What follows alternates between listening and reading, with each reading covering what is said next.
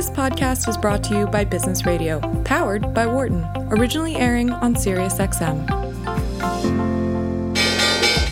Welcome to our Behind the Markets podcast. I'm your host, Jeremy Schwartz. Alongside Wharton Finance Professor Jeremy Siegel, we tackle the latest market trends every week on Business Radio, powered by the Wharton School, SiriusXM, Channel 132. Our guest consists of experts like the world's leading authority on long-term economic growth, Bob Gordon. We will continue to see jobs created rather than destroyed. Former chair of the Federal Reserve, Janet Yellen. I mean, I don't think either of us ever expected that we would live through a financial crisis. Or even the head of the Digital India Foundation, Arvind Gupta. The reason that people are talking about India is massive digitization and financial inclusion that we have done over the last couple of years. Enjoy this week's show. Welcome back to Behind the Markets here on SiriusXM 132. I'm your host, Jeremy Schwartz, joined by Liqian Ren from, from the phone here. Our next guest is going to be Chase Taylor, the founder of a, a research firm called Pinecone Macro Research. He's focused on macro trades. A, he writes a lot about the global markets. Uh, I recently came across his work on, on some websites and I found it really interesting. I should note our discussion is not tied to the offer of sale of investment products. The views of our guests are their own and not those of WisdomTree its affiliates. Uh, Chase, welcome to our show. It's a pleasure to be with you. Thanks for having me. Why don't you tell our listeners a little bit about your background, how you approach looking at the markets, and uh, what you're focused on at, at Pinecone Macro? Yeah, absolutely. So I'm, I'm definitely a macro I'm a macro guy. I have a background, uh, come from uh, the, the military actually, did a lot of intelligence work, uh, no business school background, and I you know haven't worked on Wall Street. Just a self-taught macro guy that just has always been obsessed with markets. Uh, as far as I'm focused on, I'm always as a macro guy, you know, focused on everything. But of course, you know, the energy markets have sort of been the most interesting lately, to say the least. So a lot of my focus has has been there, and especially on uh, the natural gas space, as I've since early March kind of viewed it as a likely winner from a lot of the uh, destruction in, in U.S. production that we would see. Yeah, and so the the big story of the week was what was going on in the oil market. Any sort of quick commentary on just oil generally, what happened this week, and, and how you think that all ties into the thesis? You know, we'll get into natural gas, but how what happened in oil this week? One of the ways I'm looking at it is oil has kind of become a, a like a really a two lane market. You you have you know the front month and maybe a couple months near the front month of the futures contract where oil is trading just completely differently than it is in you know in the out years. Uh, we've had you know the record contango, which has caused a lot of a lot of problems, you know, with uh, ETFs, oil ETFs, where they were you know kind of loaded up on the front month, and then when you know traders didn't want to take physical delivery because they weren't sure where they were going to put it, front month, you know, we saw go negative and just just really unprecedented and and crazy action. Uh, and you, you know, get out on the out years and oil still hovering, you know, kind of in the 30s. So it's just really two kind of different markets right now than it. And I think people need to kind of look at it that way instead of just you know following the front month price and, and only using that. Uh, a, a lot of the action in the, in the ETFs this week also kind of fed into what happened with price. You had a, a lot of retail investors that were very long, and then you had a lot of hedge funds that were very short, and the, both both kind of lead to more and more buying of that front month um, from those ETFs. So lately, you've seen kind of have to start moving out on the curve. They're they're kind of buying out some of the summer contracts to try and limit their exposure to the front month, and it'll be very interesting to see kind of how that goes for them moving forward. Uh, currently, the June contract, we're we're actually you know we bounced a, a, a good bit off the bottom, but I it, you know if the storage situation doesn't get better by by kind of mid May, we'll we'll see how how well the the June contract can can hold up. My my guess is it'll probably end up breaking down and and making you know some some pretty ugly lows the way the way we did last month, but that remains to be seen. Yeah, that storage issue. If if if they all the stories was that it went negative because people couldn't take physical delivery. Is there any sense that it, it, like four weeks, three or four weeks from now, you're gonna be able to take physical delivery there today? you know, three no, or four weeks I, now? I honestly can't imagine that that really working out. I there's a lot of imports kind of on, on their way from Saudi Arabia right now. You know, production is certainly getting shut in, and, and it's happening fast, especially in the Permian. But the the the demand, you know, is just so so low because of because of COVID that yeah, I I can't imagine there being any any drawdown in, in inventories that would allow you know room for what's what's to come in the next month. But you know, it let let's say that the June contract is more than just a big short squeeze. You know that it's it it is people thinking that there could be you know some room to put oil by the you know by the time that contract expires. Then then maybe it is possible, but I, that's not really the way I'm reading it. I don't think I don't think there's really any answers on on the the storage side of this yet. So I, I think I think we'll have another kind of ugly event in the front month whenever it gets close to expiration. It's going to be one of the big, interesting stories to watch. We're going to have to keep coming back to this story as it seems to be dominating headlines. Now, how does that translate to natural gas, and what sort of maybe uh, why could there be one? You know, uh, you think about energy markets and you got oil and natural gas? How there could be very different views on you know one being more bullish on and, and one being more uh, of much more uncertainty in oil. Yeah, absolutely. You know, I, I think a lot of investors have kind of lumped them together in, in, in certain ways. You know, they the the production companies are oftentimes you know packaged in the in the same ETFs or mutual funds, so you know they get a lot of the same flows sometimes. But at the end of the day, they are you know they're two separate markets, and because oil production is heavily tied to um, natural gas production, it, it, it makes it really unique. So about 40% of, of natural gas production is just coincident production with, with shale oil. So now that we're getting all these shut-ins of the wells, you know, that, that's also going to shut in production of natural gas. And uh, unlike oil, natural gas isn't undergoing, you know, a, a massive demand hit. Uh, it's 35% of uh, p- power production in the U.S. You know, we still need electricity. Um, we're seeing some industrial demand fall off, but even that looks like it might be bottoming. Um, LNG exports, you know, they they doubled last year.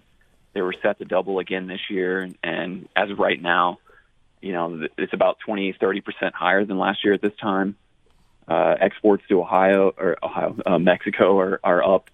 So the, the demand on the demand side, we're higher than we were this time last year for natural gas, and obviously on the supply side, you're starting to lose a lot of production, uh, especially coming out of the Permian. But but even you know, out out near you guys in Pennsylvania with the Marcellus, you know that's about 20% of production in the U.S. and and even there, you know, we could see some shut-ins coming up, and and if we do, you know, I would expect natural gas prices to to keep moving higher. Uh, I, personally, I, I as soon as the Saudis launched, the Saudis and the Russians kind of launched their oil price war I, I feel like you could, you could kind of see this coming. And I, I got long natural gas just thinking, you know, with with the demand destruction due due to the the pandemic, you know, all of a sudden having a price war on the production side, you know, it you could just kind of see it coming that we would have you'd be forced to have production shut-ins really globally, not just in the U.S. You know, recently um, Mexico was only going to cut 100,000 barrels per day in the OPEC deal, but the reality is they're going to have to cut, you know, significantly more than that for no other reason than, you know, there's nowhere to, to put the oil. So the basic case is that the demand for natural gas is not falling anywhere near as much as demand for, for oil, and, and then just the supply is going to be shut down. I mean, that's sort of the, the shutdowns with, with oil wells being unprofitable. Uh, that's is that the uh, the two things coming together for, exactly. for your thesis? Exactly. Um, I, I think for the you know kind of the rest of the year, you're going to see a pretty big deficit start start to to happen in natural gas. You know, right now, uh, storage is above the five year average, so there is some storage to, to to burn off even for for natural gas. But I think that that's imminent as as we see production, you know, keep keep moving down and and and demand staying staying relatively sticky overall. Other than you know industrial, you know, residential and commercial demand is higher than it was this time last year. Power is higher, and then those exports, which I think exports are going to take a hit. Uh, you know, a lot of the overseas customers are they, they can definitely you know use force majeure in their contracts right now with with what has happened, but I, I don't think LNG exports are going to fall enough to really make up for all of the all of the the supply and demand uh, you know mismatches that are coming up this should this, this, story should be you know pretty bullish for natural gas, and after really a, a generation of just falling prices and rising production. You know, I've talked with some commodity people who, you know, when think about what commodity should go into a basket, they've uh, the first thing is get rid of natural gas because it's just been in one way downtrend forever. Um, I just assume that's just on because so much more supply has been coming online, and and all this extra supply just pushed prices down. But how do you think about where, given this this shut-ins in production and the demand still being robust, how do you think about where prices? How do you set targets for what you think a fair price would get to over time? Yeah, it, you know, the only way to really do that is just kind of with a really rough model. It, it is hard to tell. A lot of it's going to come down to just, you know, what what other investors are going to be thinking about it. You know, price has has rallied a good bit. You know, if you look at like a, this, this the December contract to kind of get rid of a lot of the noise on the front end of weather and everything, you know, we're up about 20, 30 percent. Some of the the main uh, producers, you know, their stock is already up, you know, roughly 200 percent j- just since March. So some of the equities are, are really starting to sniff this out. As far as price targets, you know, if you just do a rough model of, of where we, you know, could be, say, a year from now with with the supply and demand mismatched, to me, I think four, five, even six dollars, you know, when we're currently, uh, you, you know, a long ways from there. Uh, but I think four, five, six dollars is kind of what I'm looking at for me for my you know, for my trading at you know at four dollars, I would start taking some profits and and just kind of keep going from there. But even four dollars is more than doubling from from current price. We're talking with Chase Taylor of Pinecone, Pinecone Macro Research about his, his recent views on oil, how it ties into a bullish thesis on natural gas and, and the plays. Chase, do you want to talk a little bit about when getting exposure. You've talked a little bit about getting direct the commodity exposure, which may be not what the standard, uh, you know, everyday listener trading futures. You know, that's a little bit. Uh, I think the reason right. people go towards those other ETF vehicles is because they don't have futures trading accounts. Um, how do you, when you think about the the direct commodity future contract versus the equities in these natural gas producers? How are you thinking about that? Uh, I know you personally are trading the the futures itself. Yeah, and and this is kind of similar to oil, where a, a lot of a lot of investors will you know use kind of the the, the most common and direct ETF, but but we, you know it's the same issue that oil has, where they're they're mostly loaded up on the, the front end futures contract, and then you kind of get low slowly. Uh, you, you kind of you know slowly lose money on that just from rolling up into you know the the later futures because there's a pretty steep contango in you know in natural gas as well as as, as oil. So I think uh, people should m- largely avoid that and, and just go for some of the, the biggest producers' uh, equities. You know, obviously you don't want to have a huge position in, in one company or anything, but there there are some solid companies out there where there's Cabot Oil and Gas or Range Resources, Equitable is the biggest producer in the country. Uh, there are some midstream options out there that are definitely a lot more risky. They but they pay some pretty high yields, and and they've you know they've already been you know beaten up over the years. Uh, Southwestern Energy is another company, Antero Resources. So there, there are a few names in the space. It, it, probably the, the best the best bet is to kind of just buy a, a, basket of them and keep the position small, and so that you know it doesn't doesn't hurt anyone too much if if this doesn't turn out to be right. But I, I think a basket small position in the basket of, of most of those names is probably the best bet. Interesting. Uh, this is Liqian. Um, you mentioned that you know uh, uh, natural gas is sometimes a byproduct of oil. Is that possible that for a lot of U.S. companies that you know energy firms that could face some potential default in their debt that you know natural gas could be part of their saver, like in the se- in the sense that it, yes they may um, you know reduce the uh, oil production, but on the other hand, they, they do make some money from the natural gas. So the, the way I understand it, and you know, I'm a macro guy, so my, my knowledge is a mile wide and an inch deep. So, but the way I understand it is a lot a lot of these wells, it, it's it's genuinely coincident production to where they can't just kind of you know cap, they can't really cap oil and just keep the, the natural gas flowing, uh, j- just the way the engineering works on on the wells.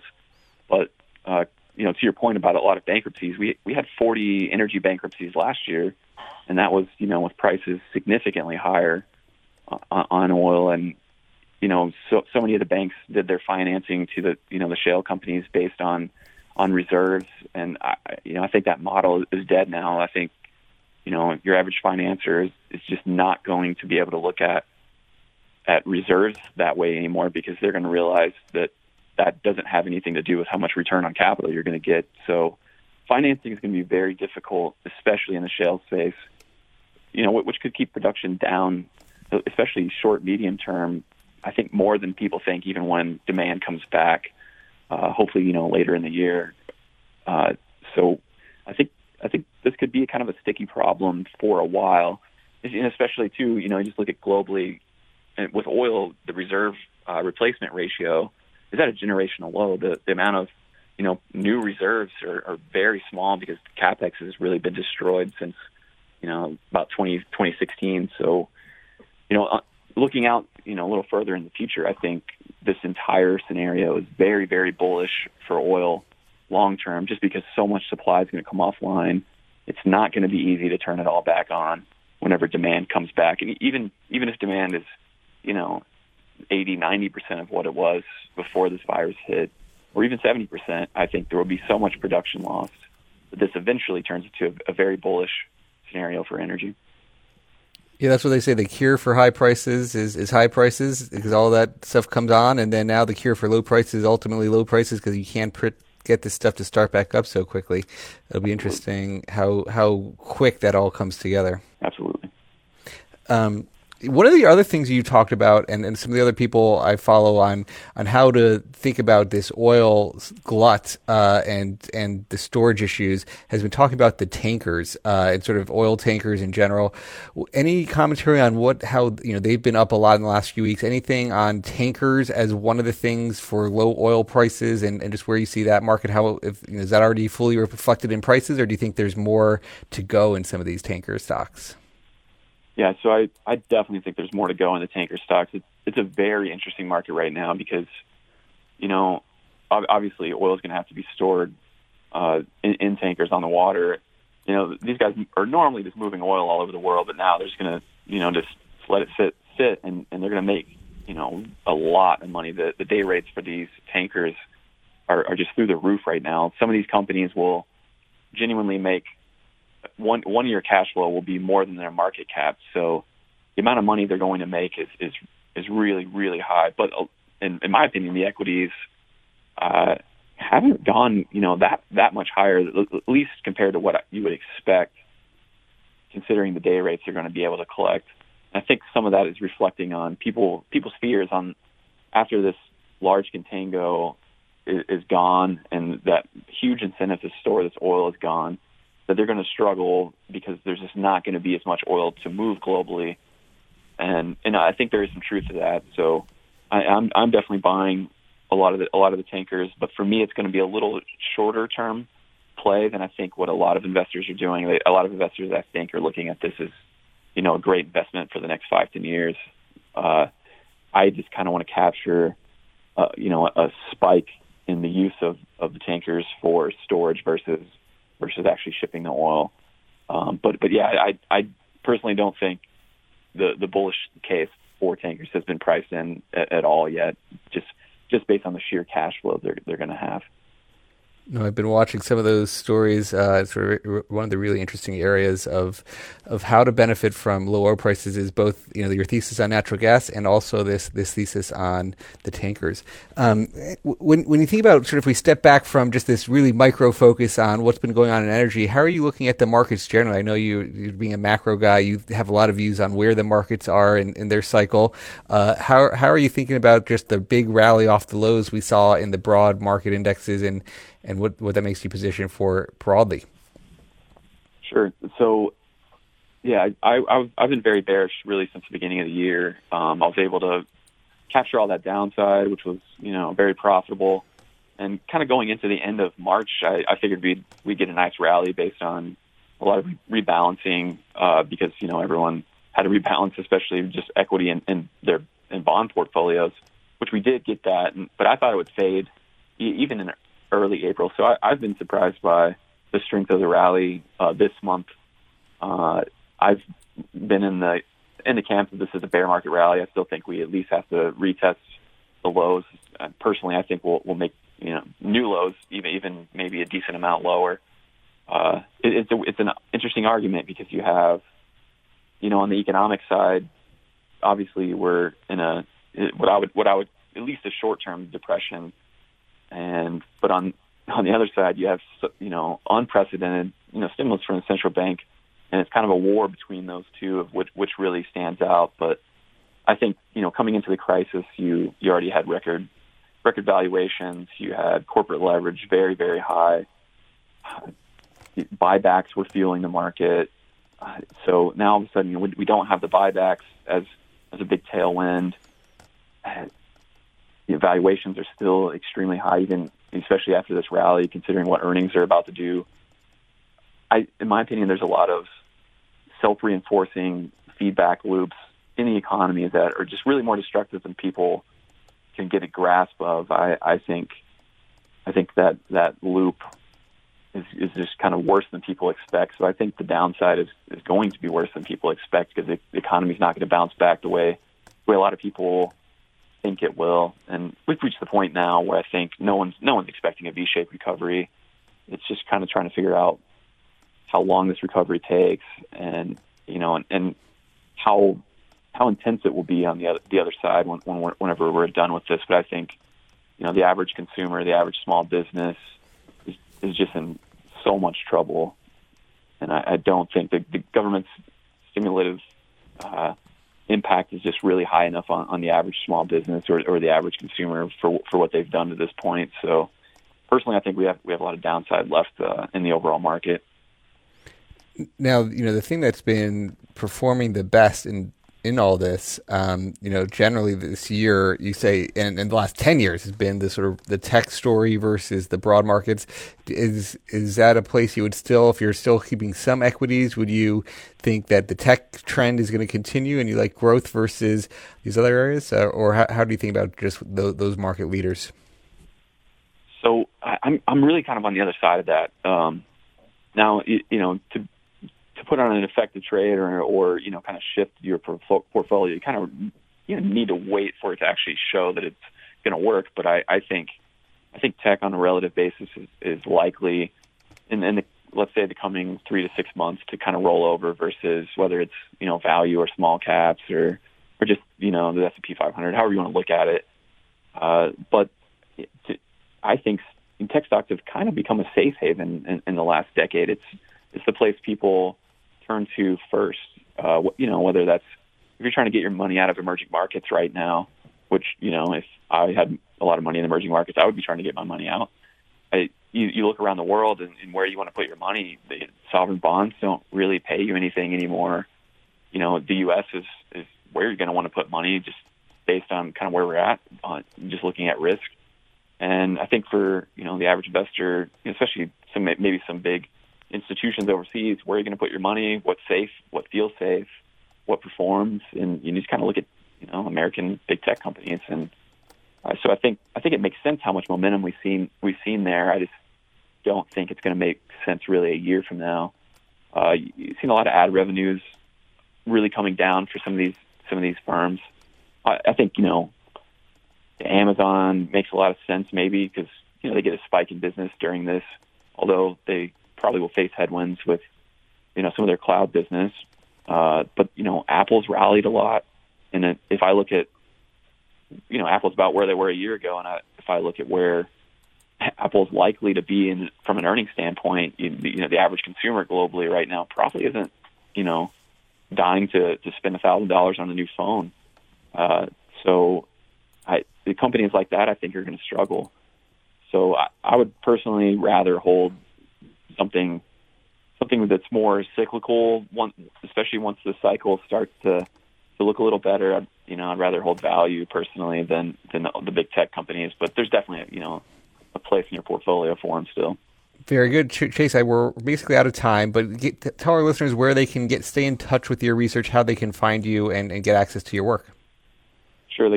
So I'm on Twitter at Pinecone Macro, and my website is pineconemacro.com. They can find me either place. Well, Vera, this has been a great conversation. Good to hear your big picture worldview, maybe a little bit bearish on the markets generally, but a few ideas on natural gas and tankers as a place to hide out with all this oil volatility. Thank you so much for joining us on the show today. Thanks for having me. Thanks for listening to the Behind the Markets podcast. If you want to learn more about WisdomTree, visit wisdomtree.com. You can also follow me on Twitter at Jeremy D. Schwartz. I'd like to thank Patty Hall for producing our live program on SiriusXM channel 132 and our podcast producer Daniel Bruno. Join us next week for another edition of the show. For more insight from Business Radio, please visit businessradio.wharton.upenn.edu.